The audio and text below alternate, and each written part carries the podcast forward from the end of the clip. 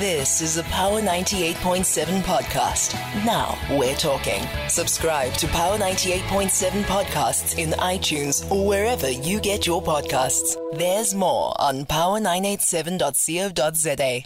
We do have uh, Maryna Callow on the line unpacking what transpired in our wine exports industry, and that was in 2023. Maryna, I think we can certainly try again. Good evening to you, and thank you so much for joining us today.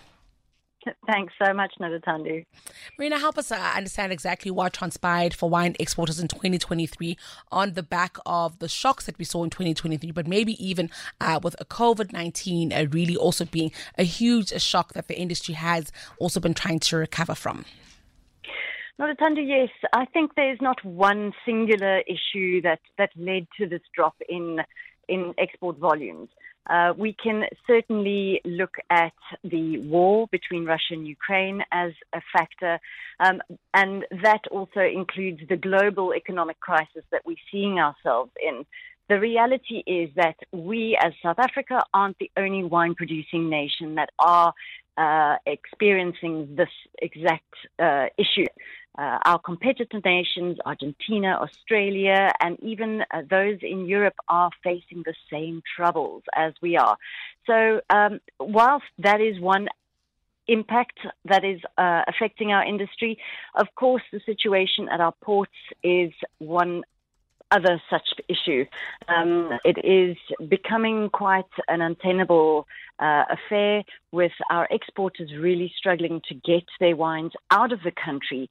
And that, of course, leads to reliability concerns uh, for, for our industry as well. Let's talk about uh, you know those reliability concerns, Maryna. If that's also leading uh, to reputational damage with our export partners. Um, at the moment, we, we're hoping to try and negate this. What our exporters have been doing is that they have been uh, building in longer lead times to try and negate these issues. But there will be a point at which importers are going to question well, why do we continue importing wine from South Africa when we have so many other options out there that don't have these issues? So it is really teetering on a very fine line at this point in time, and one that we really need to keep a very close eye on.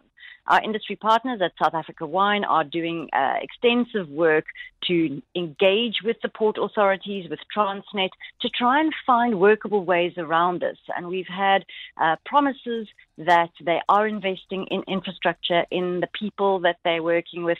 So yes, we're keeping our fingers crossed that um, that this issue can also be resolved in 2024. Help us also understand what the demand dynamic is for our wine abroad the demand for South African wine is actually really, really good. Our wines have got an incredible reputation overseas um, and get in, uh, extremely good ratings from uh, Masters of Wine, international wine competitions, and buyers of South African wine really rate South African wine very highly. So at the moment, we're on this absolute high in terms of quality and reputation of what we deliver, and of course, uh, value for money product as well. Uh, and that's the one good thing that's come out of this export report is that there has been an increase in the value of South African wine, which for so long has been considered to be cheap and cheerful in these key international markets. I mean, that's all we have time for this evening, unfortunately, but always keen to uh, keep talking, especially as uh, we see, uh, you know, conditions improve for that export market. Thank you so much for your time this evening. Thank you very much. Wonderful. Take care. Wow, that's Maryna Callow. She's communications manager for Wines of South Africa. You've been listening to a Power 98.7 podcast. For more podcasts, visit power987.co.za or subscribe wherever you get your podcasts.